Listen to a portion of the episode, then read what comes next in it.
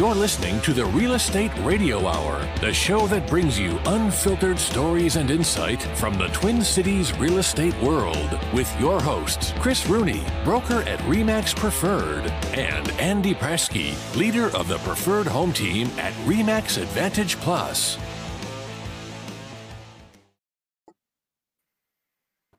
Hello, hello. Good morning.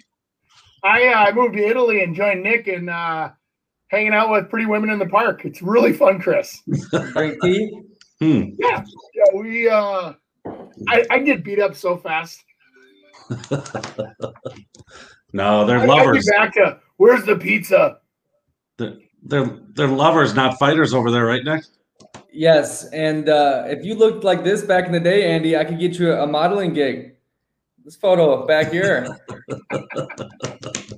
looking good. Uh, I'm guessing that that is a class we taught on house flipping.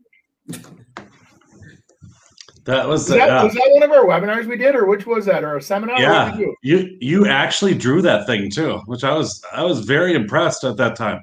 I was like never impressed, and then all of a sudden I saw that. I'm like, God, this guy might know something. Oh, That's funny.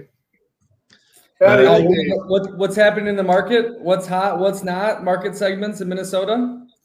Hey, Nick, pr- before that, you're just saying how good Andy looked. You got to remember that guy was uh this guy did like freaking triathlons and he was mud mud guy and he was uh bike rider. He was I mean, he was like uh I mean, you were really into that for a while, remember? Yep, I do. I think maybe we should both try it again.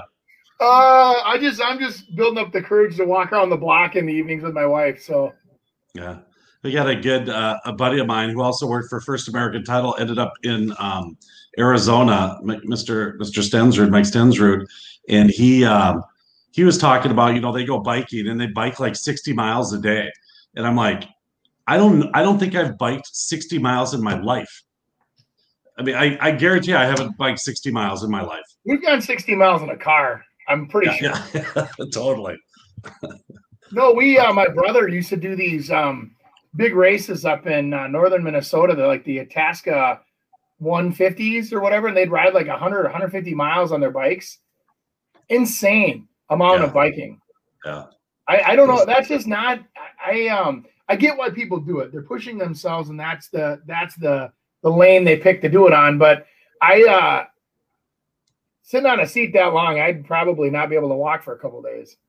Yeah, well, for sure. There's some interesting stuff, and if you you know how they bunch up and go right behind each other, I mean, just like trucks do, you get so much more. Um, you save so much energy, I guess. And uh, I, I learned all about it. This whole Tour de France thing, and all Yeah. the people that you know block off Lance Armstrong the whole time, and then at the end, he's got all the power to be able to go and uh, win it. But it's uh, it's interesting stuff. I know we're we we do talk about real estate on here, not our fitness abilities uh, but it's always a good thing. Anyways, I know there's a lot of hot markets that are still happening. What do you got going up in uh, uh, the northern territories there, Mr. Prasky? Well, you know, no shocker. They're still we're down like 57% year over year for inventory. Um, you know, and that that's kind of Twin Cities wide. And so you're you're but here's what's crazy, Chris. In the last week, I have observed personally um some of the prices across the state of Minnesota where I've seen like where last year um the pricing down in like the Brainerd market got pretty aggressive and, and really ahead of itself. And then now this year, I'm watching like the Alexandria market exceeding the Brainerd pricing. I mean, we're seeing, I, no offense to the people selling them, but I'd call a $400,000, $500,000 cabinet in a normal market selling for 1.1, 1.3 uh, million. And they're selling, and they're selling in Alexandria. Yeah, exactly. And and then you go back over to Brainerd, you can find a beautiful Rambler on a level lot for 950, and you're like, boy, that actually seems like a good deal on Gull Lake for 950. And Yeah. you know, and I'm like, it blows my mind what people are paying right now. And up north. Now bring that down to the cities. And and I've got a couple of uh the, the teammates. We every uh Wednesday we have a team call. So I'm very fresh with listening to all this happen yesterday. And we were talking about how some of our offers were bidding 57,000 over list price on a $525,000 house. So we're over 600 grand. We're non-contingent. We're no inspection.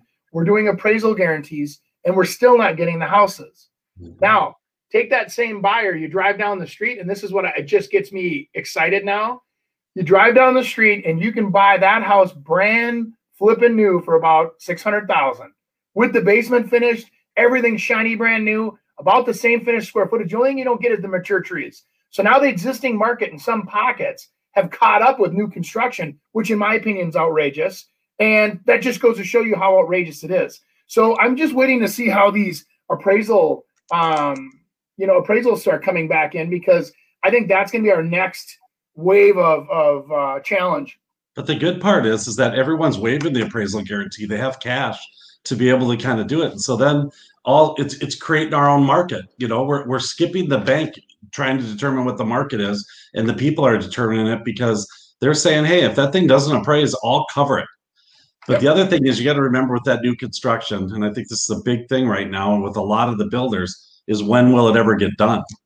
You know, um, so it's kind of like hey, if you want to close in 60 days, or do you want to close in you know a year, year and a half? Because a lot of the builders are out that far.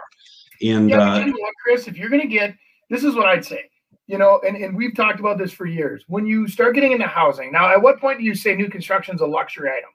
Because you know, housing right now, we're talking about split entry homes that I can't build them under 400,000 anymore. I mean, and, and, you're getting, you know, how 1,400 square feet. I mean, come on.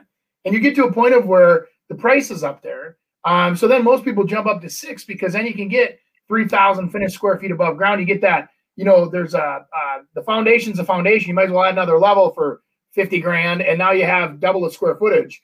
And and so we're seeing people investing a little more to get what they want adding the sport courts adding the you know all the amenities that they want. And their plan is yep they they almost say i know i'm overpaying right now or it feels like i'm overpaying but we're going to live here for 15 to 20 years so it won't matter anyway. By the time you know overpaying you know gets forgiven with markets you know eventually 15 20 years on the road you're fine so and I think it's interesting too. People start justifying the fact that, hey, you know what? That's brand new siding. If I go buy this house, it's 12 years old. I mean, I'm going to probably have to replace that. And you never heard them think like that before. Right. Uh, and, and, now they are because what they're doing in their head, they're justifying that, hey, I should pay more now. And this is the reason I'm just kind of paying ahead. It's almost like paying insurance on a car that you're not um, going to have to worry about anything later on. Brand new car. I've got a yeah. warranty for 60,000 miles um, you know, yep. we have no issues. And that's what people do. And like you said, and I, I think that was a really good comment. Um, when are people going to start looking at new construction as kind of, it's a luxury. And it is something that is, you know what? Hey, you are going to pay more. There's no question about it. You're going to pay more, but it's done. It's com- it's completely the way you want it. That right. room is one foot one foot bigger. You know that closet's got the right uh, uh, hanging system in there. It's not like you have to rip off the old one and put in a new one and everything's done. You got all the right colors, everything's painted. I mean, there's there's a lot to say about that. Yeah. Well, you know, and Chris, I, I don't I don't know if you've been uh, you know really paying real tight attention to it, but a lot of the the lumber prices that we've all been talking about went up again, and to the point of where I'm seeing builders raise their prices again. Where I'm saying since the beginning of the year, a lot of these big two stories are up seventy five thousand dollars since January. Mm-hmm. Not not not over the course of five years like it normally would be. We I've seen those houses jump up 10, 15,000 a year, you know, over the years. It, it's jumped 75,000 since the first of the year. Now, I've also got, now this is rumor mill, but I mean, a couple of the other builders in the lumber yards I've been talking with are saying nine of the predominant builders in the Twin Cities are now to the point of where they're like, listen, we're not taking new orders anymore, and we're going to put, we're pumping the brakes until we get control on our costs because these people are building houses, and you're seeing it all over the Twin Cities. And I, I don't need to name the names, the people will tell you if you ask, where these builders can't build the houses for what they're under contract for anymore. Because mm-hmm. builders have never seen prices jump like this. It's one thing for a builder to absorb five or six thousand dollars. You start getting up to 25, 30,000. Now they're not making much or anything on the house, and they don't do them for practice. So you're seeing builders going back to these these buyers that are under contract asking for increases on their on their price or they're saying let's just cancel here's all your money um, let's try again in six months which is it blows my mind but it's it's happening everywhere right now well and here's the thing too is that so what are you going to do about it that's that, the other part saying. Yeah, and so when, it's, when the it's builder doesn't care and you have no leverage on a builder, the builders are like, I'm not, I like you, but I'm not going to lose 50 grand on you. So Yeah. see you later. Um, you have no leverage. It, you're, you're right. It's tough. yeah. Is, Uh, is everything hot? Every segment? Are there any cold segments in the market right now? I, I, you know, I would I would say there's no cold. I mean, there's warm and hot uh, segments, but I would I would definitely not say there's any cold spots um, really anywhere. Even um, with everything that's happening uh, downtown, I mean, maybe some of the condos have um, you know kind of leveled off, but um, not. But some of them are still really good. But we, yeah, we've got investors going into downtown now and scooping up the deals on the condos, waiting for that market to bounce back too. So Yeah. you know, it's, it's crazy. It's like the, uh, I guess when you say cold pockets, you know, I think what's what I'm seeing happen is I'm seeing more segments of the market. The buyers cool, not the pricing. Um, I'm seeing that luxury retirement product slowing big time. Um, they're realizing there's not a lot of people that want to retire and spend six, seven hundred thousand on a house when they thought it would be three hundred thousand.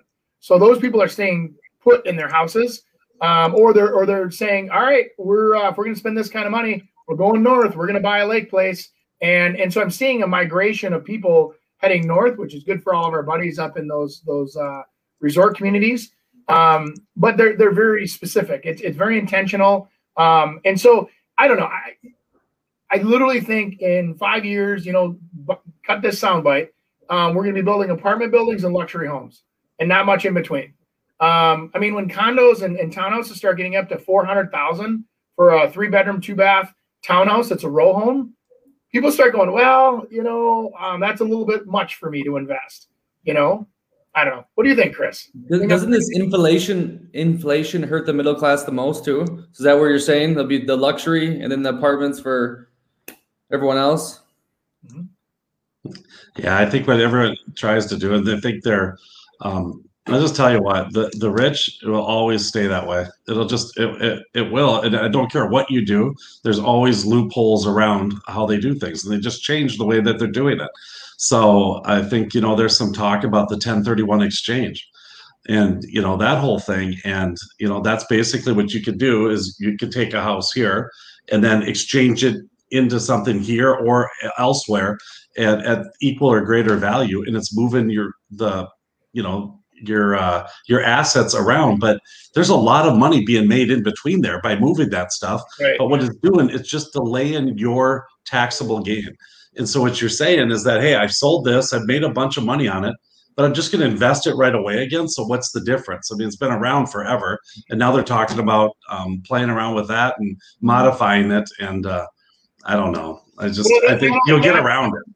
But Chris, you know, I've, I've been watching these. Uh, my some of the investors I'm working with, where they come down to where they're saying, "I don't mind that prices are high."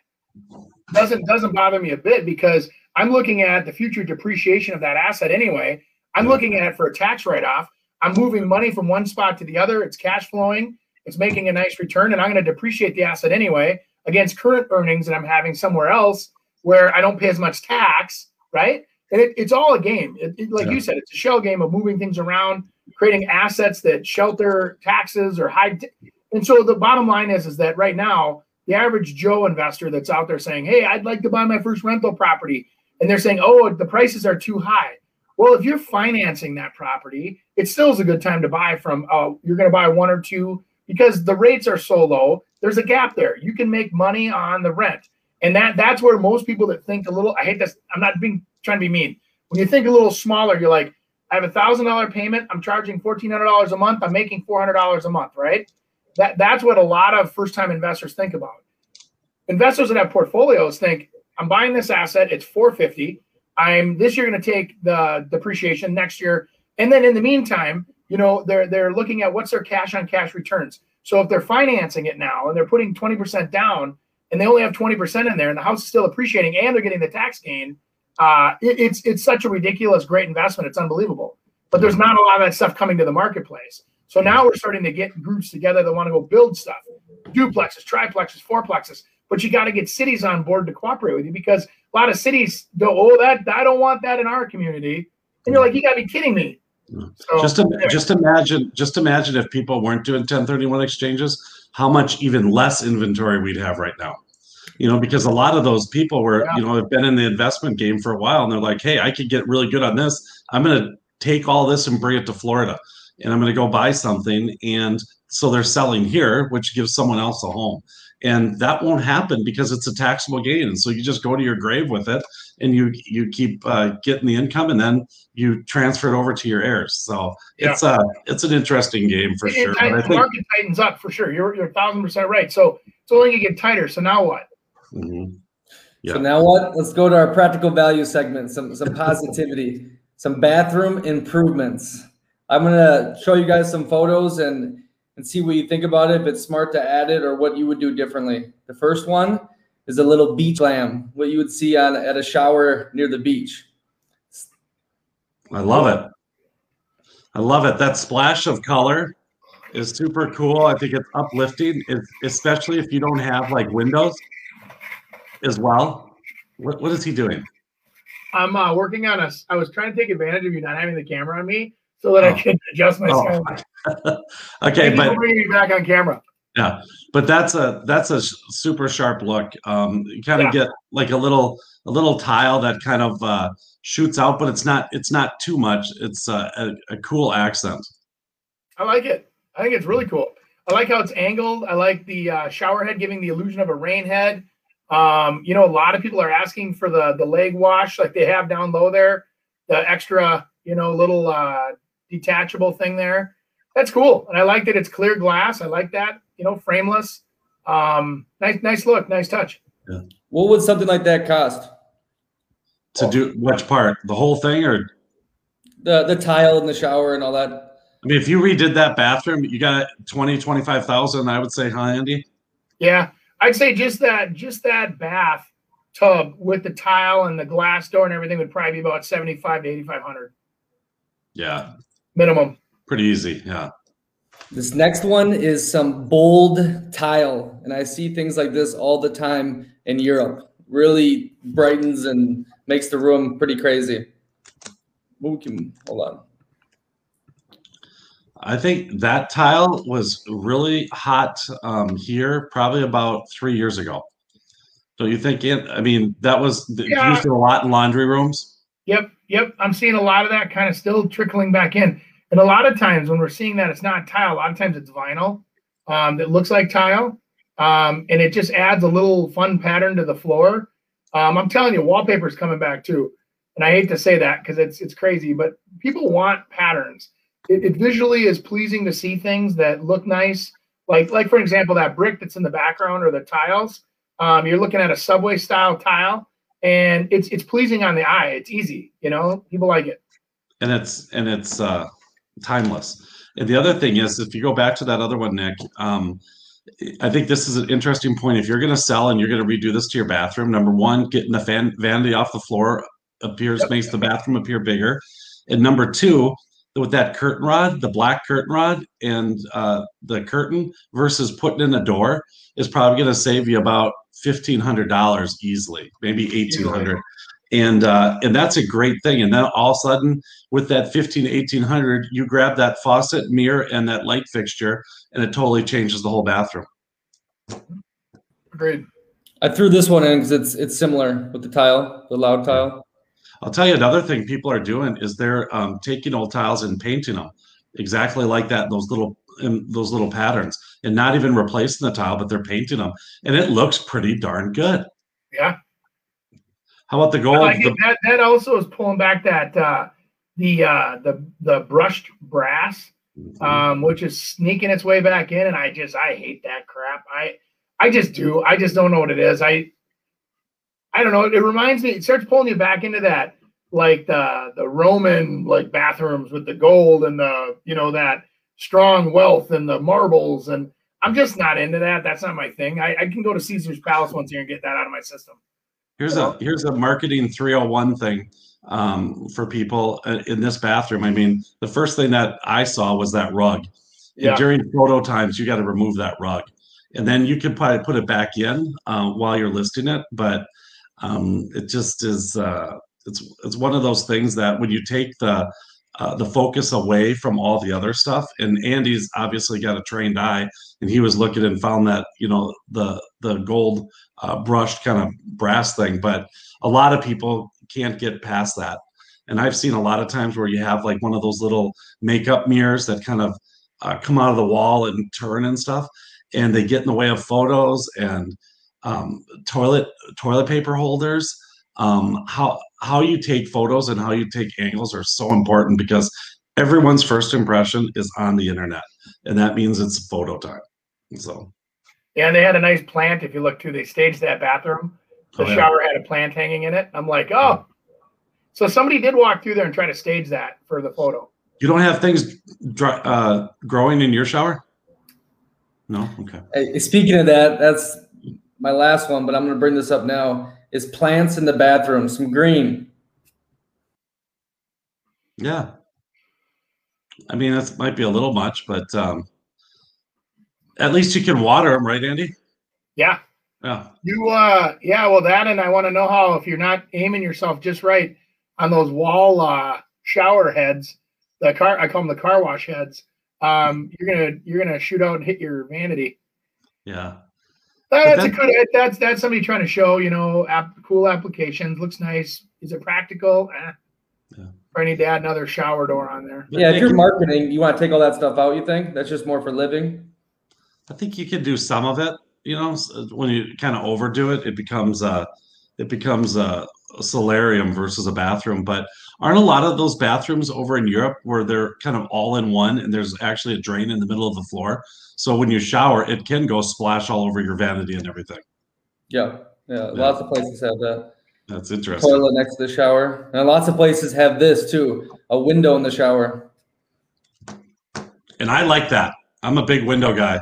I don't know. I mean, you obviously have to have the right um, uh, setup for the window, and I like it so like water's not going to hit it you know i mean you're going to get some moisture in there and uh, but i love the natural light in a shower and i really like that tile as well. Yeah. Andy agrees. they intentionally set it up where they had the tiles that were you know pre-sized and then they didn't match the grout lines. They intentionally made the grout lines between the the pre-made packs. See that? How it's like what do you have five wide and five tall? And that that that's a piece and they stick it on and the grout lines are a little bigger. I kind of like that. It reminds me of graph paper. Yeah. Yeah. True. How important is light, light, light in a bathroom? Like improving the the light. Huge. Lighting is huge because typically a lot of the bathrooms, especially like the half baths and stuff, um, sometimes you want them uh, a little um, more for. Let's just say it, it depends. Depends what bathroom it is uh, but I I'm always a proponent of light everywhere. More lighting, the better.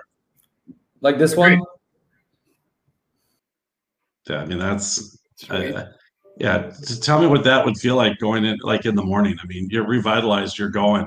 I think that would make you feel good, feel happy, and that creates an emotional buy right there. Yeah, it does. It, it, it makes you uh, feel that that sense of um, immediate success, or that you know, I don't know what you want to say, but um, you know, your 300 employees that work for you are going to, you know, benefit from you waking up and having a, a good start to your day. Yeah, you know, it's awesome. Yeah. Are there any things that are popular improvements for the bathroom that you guys advise against? That's popular right now that we've advised against. Um, Trendy. How about uh, Andy? How about tub and shower, separate tub, shower, shower, tub together, tub in the shower? Um, what do you think that whole tub in the shower gig? You know, I've actually started to see a movement back towards um, people saying that they want to take a bath, and and they don't necessarily want the jacuzzi; they just want a big soaker tub, and they want to make sure it's big enough to fit um, the whole body in there, so you're not, you know, draped over the sides. Um, mm-hmm. And and I so I've seen that. Um, but you know, you start adding a tub to a bathroom and just just adding a soaker tub adds about five grand, you know, and without even doing anything. So then I've got some people trying to do a combination of a walk-in tile shower with a tub, you know, kind of like they do in these hotels you go to. And it's cool, but my God, you you create a twenty-five thousand dollar shower bathroom room, you know, and then they they want to add steam to it, and that's another six, seven grand. you know, because now I got to put a membrane behind the whole thing. And I mean, it's cool. It's just a matter of how much you want to spend on your bathroom. Um, yeah, I just I think sometimes when you kind of go get out there, um, it it it can eliminate some people, and so just depends what you want to do. But a lot of people, hey, that's the way they want to live, you know, and and it can really set it apart. Hey, that was that house that had the tub in the shower. Remember that? That was so cool, and it's it's a remembering thing. So might be well, worth you know, it. if you think about it for for tight spaces, um, I've I've been trying to do this for for years when I can, but it's it's just so expensive. You know, where you have like the end of a bathroom where it's eight feet wide, you want to do a walk-in tile shower on the other side, you want to stick a tub in there, you have to go like straight at it with the tub. Well, that's fine. Now now take all the walls down, so you have three walls of tile. In the corner over here, you have your freestanding, you know, uh, independent tub. You still tile the whole walls. You put up a glass wall now, you know, like a shower, and you still have the walk-in. So you have the shower on the one side, overspraying the tub, and then of course, then I get people saying, "Well, that'll be just I'll always be toweling off my tub because of the overspray." Yep, but it also now fits. You know. Yeah. I don't know. Lots of lots of good problems.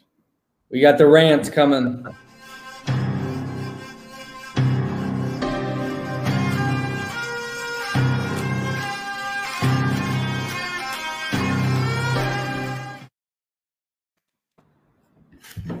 I'm talking about agents today and agent communication in the real estate industry.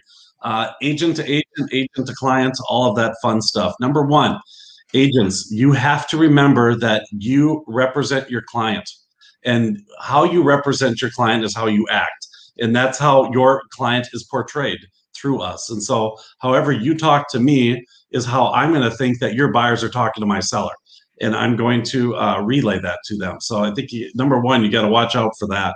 And the other thing is, is that talk to other agents, call them up and talk to them. It's we have phones, we can use them. I mean, everyone's gone back to it's like not you can't send a letter anymore. It's got to be an email. You know, there's there's emails and there's text, but there's talking, and it's amazing what you find out when you talk to somebody. You know, it's just so talk and, and we don't we just don't get enough of that i've got instances that i mean i probably get talked to from agents you know maybe um, 10 to 20 percent of the offers that i get that the agent actually call Can I throw? I want to throw something out there. So if you're a consumer and you're watching this, and you are clicking online and you click and you don't want to bug an agent that you know, so you just click on just show me the house, and you think that the listing agent's going to show you the house, which is not the case. So you get thrown into a random wheel that gets spun out to whoever's up next. Now you're considered to be a lead. So that agent comes out and meets you for the first time in the driveway.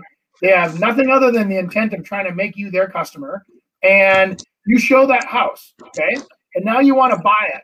And that person doesn't know a darn thing about you. You sign agency on the front seat of their car. You sign the offer on the front seat of their car. And now they're supposed to have, uh, they're supposed to be your fiduciary and, and walk in in that capacity, meaning they represent you and your best interest, but they don't know anything about you. You've known them for 10 minutes. How does that work? And I think that's part of the problem in our industry right now, Chris, is that people that keep saying, oh, we want an app and we'll just go around and we're not going to be represented and we want to buy direct and save money.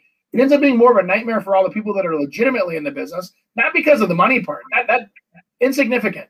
It's more about who's representing who and are they being represented properly and is there good communication like you said chris? Because i'm telling you some of these internet companies that are out there and we do it for a flat fee or we'll give you half the commission back they don't care about you. They just care about the numbers. They're a numbers company. They have to get numbers in the door to make their numbers work. If they don't have numbers you know which unfortunately for you you are one of their numbers and you don't buy they don't make any money you know on the other hand if you have an agent that actually you know is working for you knows you it, it's the offer presented knows the agent on the other side of the transaction, communicates well, gets the deal done because they're a better communicator. You get the best deal, the best price, the best um, protection by having somebody that's truly in your corner. And I, I, I don't think that'll ever change, Chris. I really don't.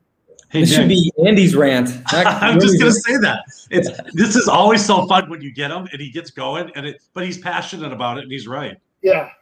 So yep Sorry. Oh, uh-huh. we gotta add Massive andy's layoff photo Prasky.com coming. Massive.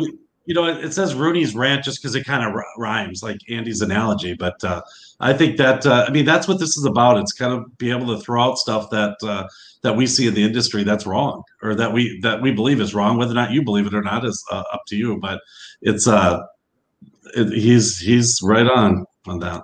Hey, let's answer a couple of these questions from Greg, a loyal listener. He always sends in um, questions on Facebook. With Okay. skyrocketing lumber costs, do you think many homeowners are underinsured? Yes. Well, I'm sure, yeah, but I, I don't know if insurance companies are um, uh, looking at that right now. They probably should be. I mean, they would probably um, be.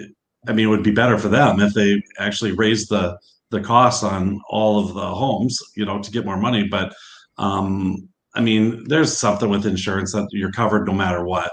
Um, you know, an additional cost that it's like, hey, you, it'll be rebuilt for you. But uh, a lot of people don't have that. They have uh, true replacement cost, or there is replacement cost, and then there's, hey, this is what your policy is. You know that this is a whole show topic because I think that most people don't understand insurance as much as they don't understand real estate, and they go whoever's got the lowest price, and then they realize, you know, they get in that car accident and they don't have replacement cost, or that you know the company gives them, you know, what it's worth on the street. Not so now you you don't have a car, or you have to incur, you know, same thing with houses. I mean, and this is a Greg's smart dude, and I'm telling you, the when you take into account, let's say you have your house, you have it insured for four hundred thousand, and the goods inside your house, which a lot of people don't necessarily put a rider on, but you should, having a rider on the fact that there's, um, you know, uh, so many items inside your house. So let's say you insure the inside for a hundred thousand. Well, now your house burns down and it costs eight hundred to replace it. That's what Greg's talking about. And so you should be revisiting with your insurance company, making sure your your coverage does cover what you currently have in that home, if you care. If you don't care and you say, ah, it doesn't matter anyway, I whatever, well, then you're fine. But I mean, yeah, that's a very valid and great point. Thank you, Greg. What do association neighborhoods allow when you have pets? What do they allow when you have pets? Maybe the quantity of pets or the size of the pets, like a townhouse or a condo. Yeah, yeah. I mean, I mean, there there's restrictions. Obviously, it's typically a number and the weight of an animal uh, in there, and it's usually it it calls them out. I mean, whether it's a cat or a dog or a mouse or a snake or a, a ferret, um, it will call them out that like maybe only dogs are allowed in under 40 pounds and a maximum of two. So if we had Chris Rooney as a pet, they would for sure kick us out. Yes, yes. They do not allow gorillas. it's a big pet. Yeah. Let's move on to uh, Andy's analogy: pros and cons of sight unseen offer of a sight unseen offer.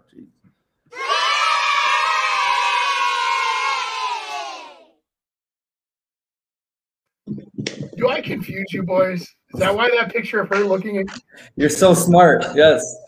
No, she's confused. She doesn't understand what I'm saying. That's what it means. No, I, I tell you what, I um it's a technique. So so uh, you know, if you're not familiar with what's going on in real estate, it's it's a trend that we're starting to see right now where people are writing offers in what they call a coming soon period. So coming soon uh, is a new way for the the National Association of Realtors to control um, you know, uh, not letting other agents like put the inventory out to a private market. They're trying to say, hey, it's coming soon, but it's coming soon to everybody. So agents see it, consumers see it.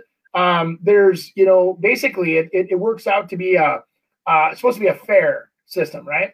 And then on top of that, you actually have um, agents that will write offers on those houses without seeing the house and saying, I no inspection, 50,000 over, um, sight unseen, um, we'll take it.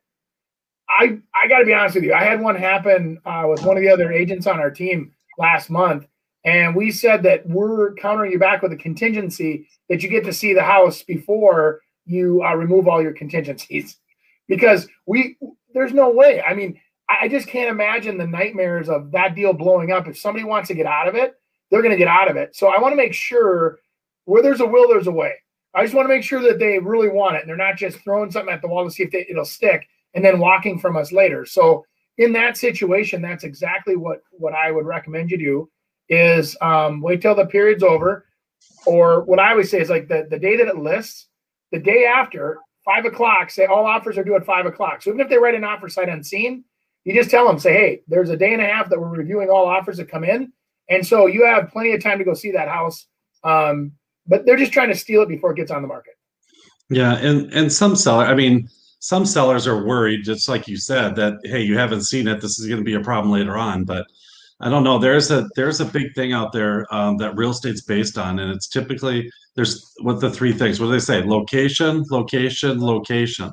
And if the house is in a location that these people want, and they see the photos of it, that isn't um, that that doesn't necessarily mean that hey they're going to try to they're trying to uh, schmooze us or do something. These people are taking the chance and giving you the opportunity that hey, doesn't matter, deal's done. You can have the deal done right now if if you accept it. And so I think sellers um, need to kind of know the whole story, and that's like with everything. And so if you're going to do a sight unseen offer, you got to talk to that agent and tell them exactly who this person is and why they're doing it. And well, um, yeah, well, not only that, Chris, but think about it. we know why they're doing it. It's a matter of how serious is their offer. So okay, no problem. Put twenty five thousand dollars down, non refundable earnest money the day it's deposited. Let's do it, and nobody will do it which tells me that they're still trying to keep one foot out the door. You can always test people by asking them questions. That's what a good listing agent's going to do for you is keep asking those questions and keep making sure the deals that are coming at us are solid because that exactly what we're just talking about here. These people are just they're so desperate they're just trying to get the deals done. And I'm all for it. I get it. But just don't let your client get burned by not protecting them, you know. But that's but that's the thing. And now here's back to the agent thing is that it's not your decision. You got to give the information to your client and then they make that decision. And and to me, that's what I think people don't do. They get this um, thing in their head, oh my God, a, a, guaranteed offer is the stupidest thing I've ever heard. And if you don't look at it, that means that uh, he can fit it in Italy for sure.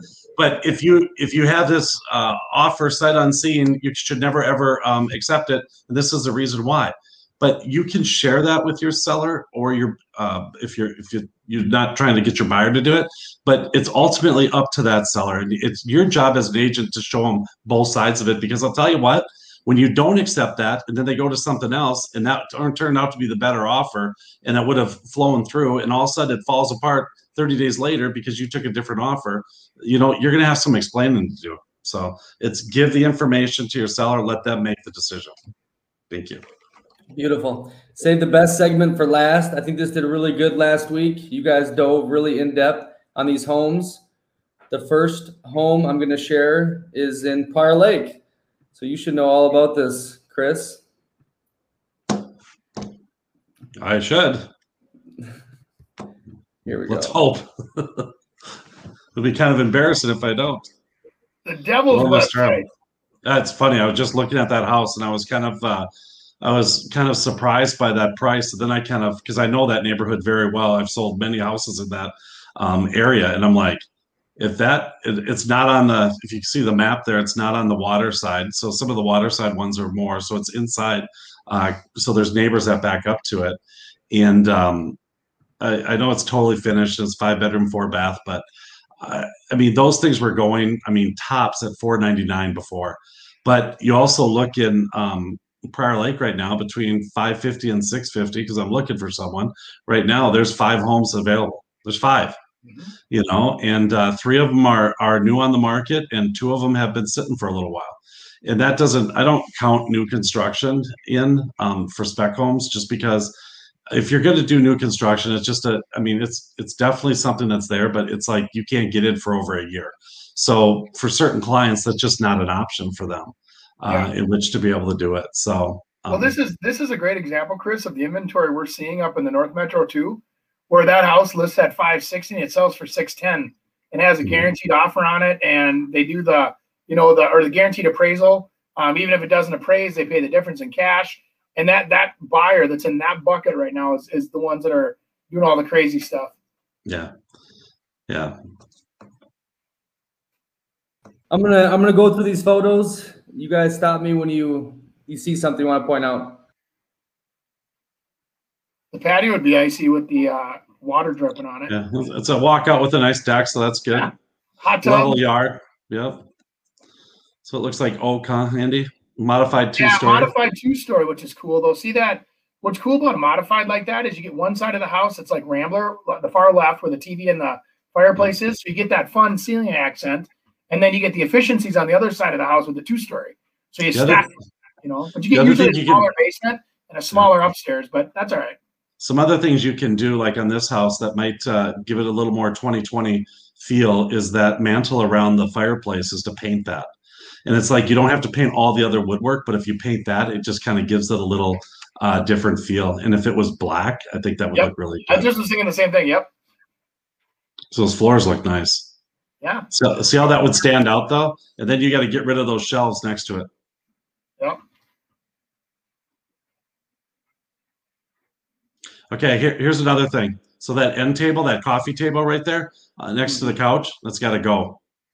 You just get that out of the way. That's how we live. It's not how we sell, and it makes it bigger. That's right in the walkway. And if me and Andy are walking next to each other, Andy's going to end up sitting in that little rocking chair on the right because we're going to bump into each other. One gorilla at a time, please.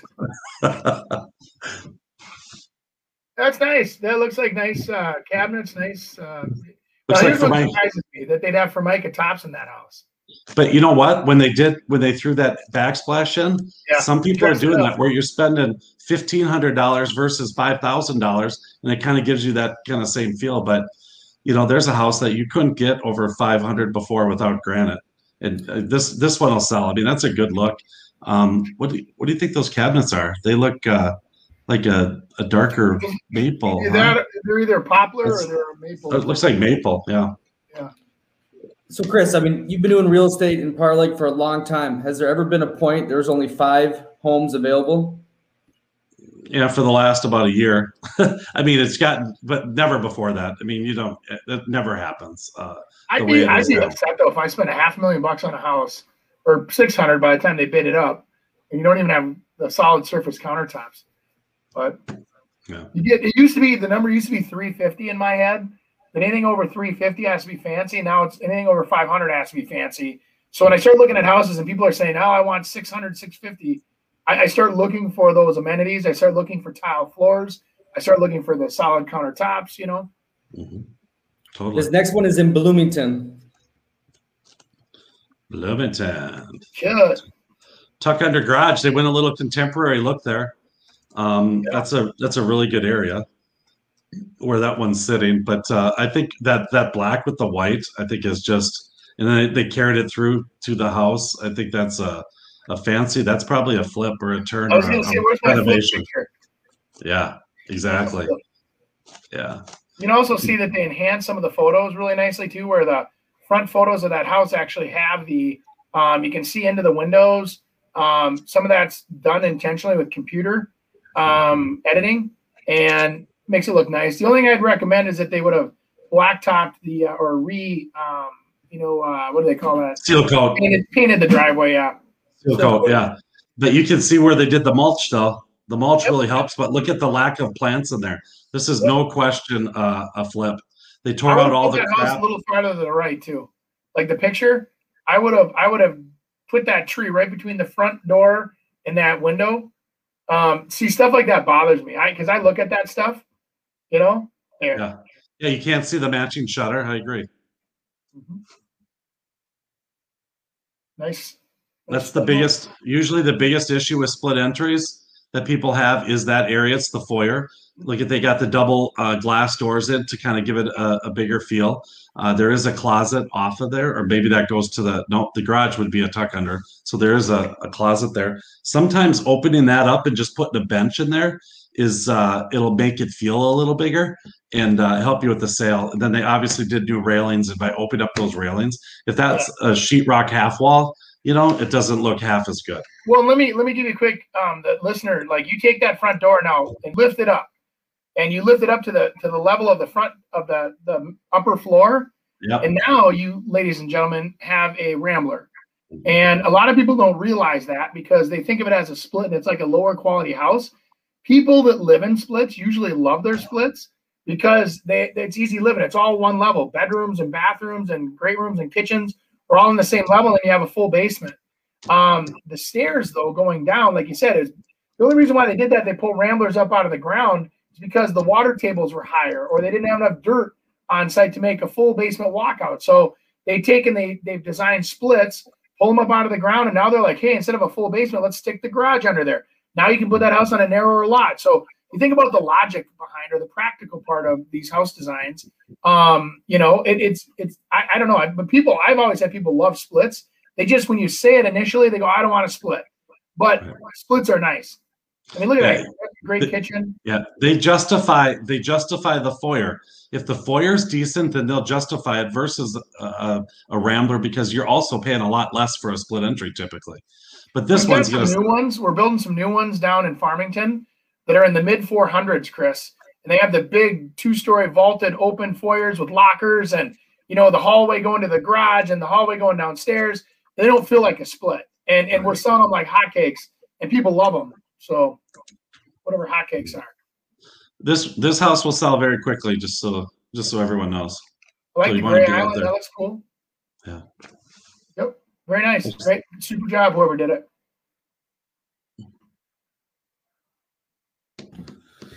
Perfect. Our last home. Let me share my screen. Yeah, and Andy's background. What the heck is that? Looks like stitches under his real estate. That Right. is um. Where is that? That's the window. Oh, that's the I think I was sun. trying but you kept you kept pointing it out, so I stopped playing with it. Okay. This one is in St. Paul. Okay. What part of St. Paul? I don't know. What's it look like there on the map? I don't know how many houses that look like that in downtown St. Paul. Yeah, exactly. It's probably South St. Paul. Anyways, yeah, it's not downtown, that's for sure. But uh, that's a, a, a, I mean, a three car garage, and that's a that's a nice thing there. Yeah, So, so what are we thinking? Uh, what three thousand square feet? Let's kind of check that inside. There's a concrete driveway. Always looks rich. It Cool. kind of looks like this sits up a little higher. yeah, they did a nice job on the brick on the front. Nice looking house. Yeah. I'd probably update those those right there, the coach lights. They can put those back on their buggy. Um, put something decent on there. You know, Like you right now, the the my uh, neighbors, um, which are also relatives of mine, just redid their coach lights on the front of their house, and they did a like the black frame, um, very like the interior lights that are hot right now, and they look really nice. That would look Yep. super on this house. we have a lot of people just spray paint them. If you take Yeah. the time to spray paint those white ones, it totally changes it. You turn it black, and it just makes it a lot richer. Yep. Because that concrete's in good uh, shape. This is one of those houses that's in great shape, but everybody walks in and goes, ah. And I'm telling you, the oak, it just they, it, it's a battle, man. It just dates Sometimes your house. it's too much. Yeah. Some don't care, right? Some do. See, I, I don't, I don't think that. Go back one. I don't think this picture to me is a is beneficial to have. It makes both rooms look small, long, and thin. You know, and then that's your that's your first impression of what it is. Versus, I mean, as we go here, we'll probably have some pictures that might depict this a little better. What do you think about those railings in the houses? See, we take a lot of those out.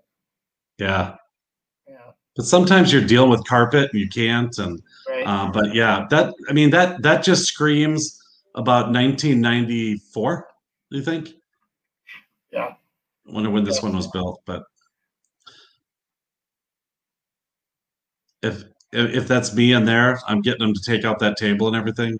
Uh, not the table, the back table. You know that area. It's too much. It's Well, you see, you can't walk by it. You have to go to the right to walk by the table. And you're right. I. I always say to people, you know, if you have a window in a room, people always seem to naturally walk towards the window to look out. I don't know why they just do. And and so you know, clear a path. I do every time. Mm-hmm. But you know what? That one's only that was pending at 440. I mean, you. I mean, it just depends what you want. I mean, that Right. that would sell all day long, and so and it did. You know, so that the, here's a great example. Everyone says you better have stainless steel appliances. You know, I mean, now nowadays it's people justify and say, you know what? I'll buy new appliances. Let's look past that. I can get new hardware there. But if if you wanted to kind of play this up, if you did the stainless with the backsplash and new hardware, you might really um, put that price at 475. This house is antique, though. If you look at this, they're pretty ballsy. They still have the white handle poles on there.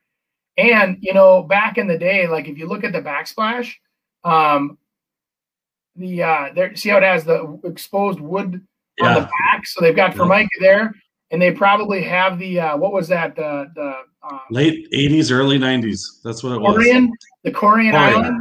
How about that Corian, yeah. flashback, huh?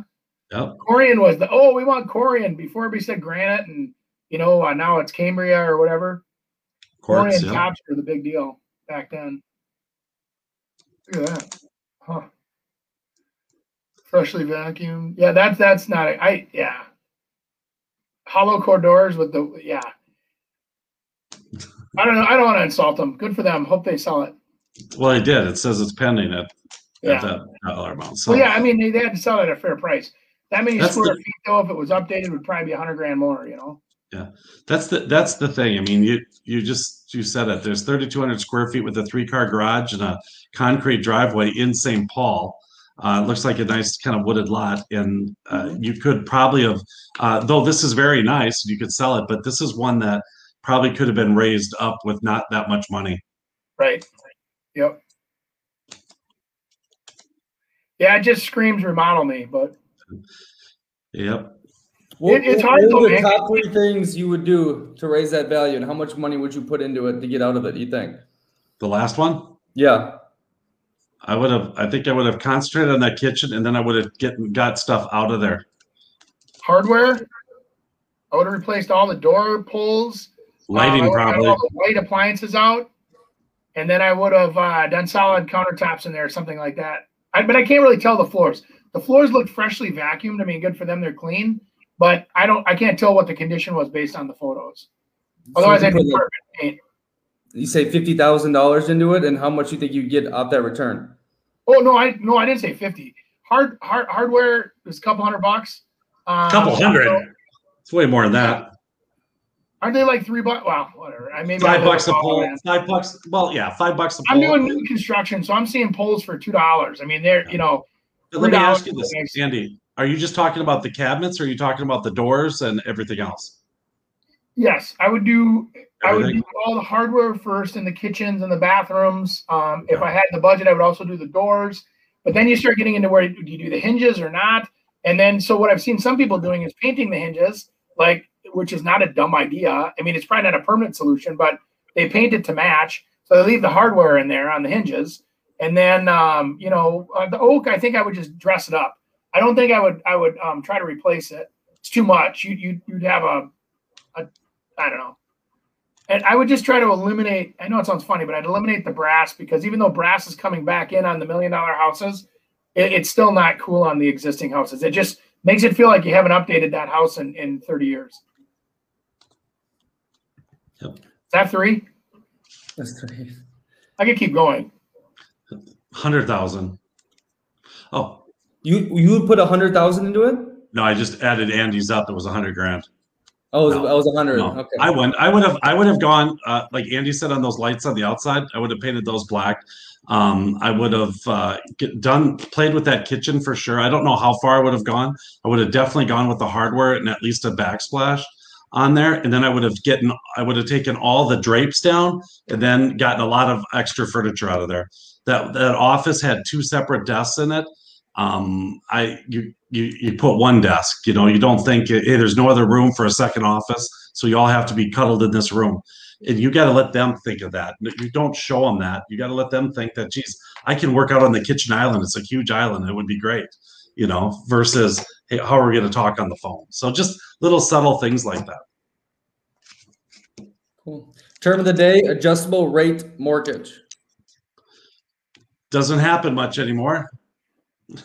I mean, with the low interest rates right now, I mean, when the rates were higher, uh, adjustable rate mortgages were good because you had a, a lower payment and you could kind of uh, go up and down with what the, the market uh, dictated.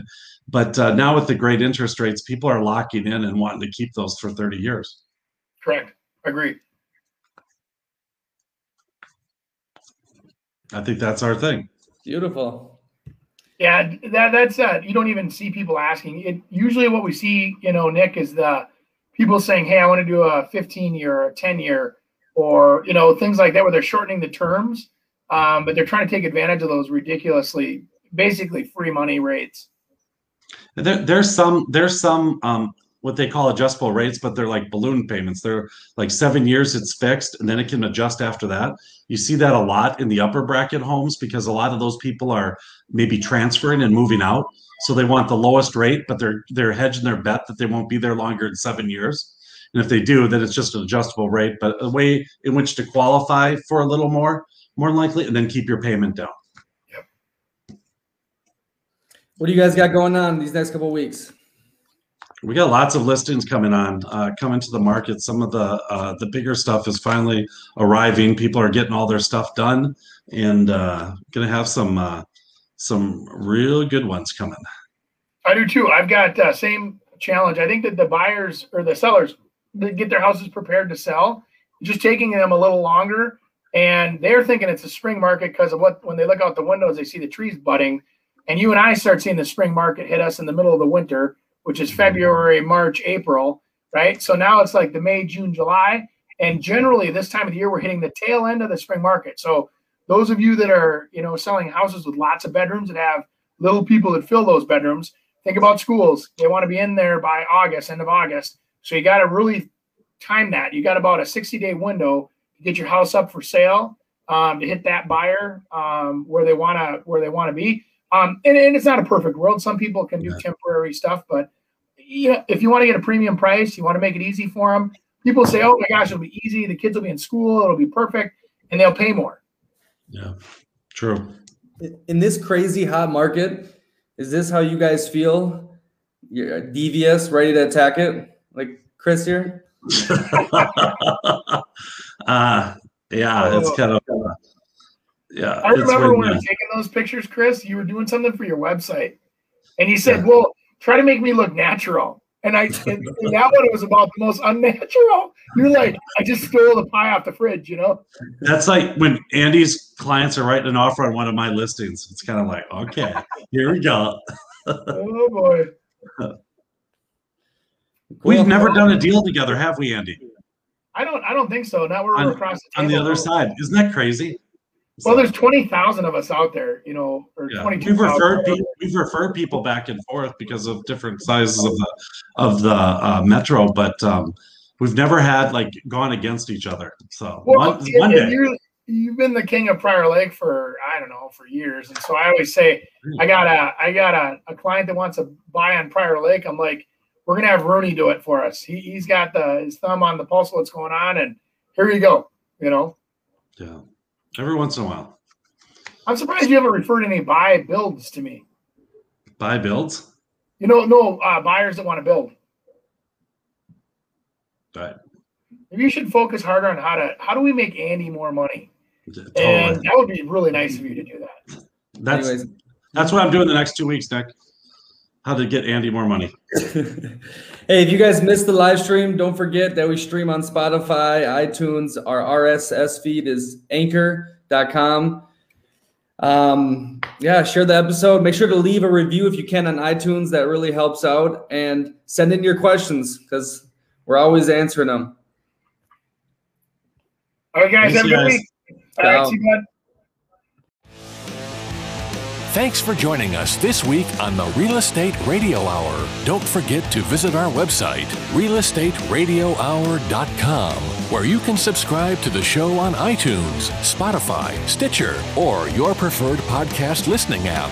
If you enjoyed today's episode, we'd appreciate a rating on iTunes or sharing us with a friend. Until next time, stay awesome, Twin Cities.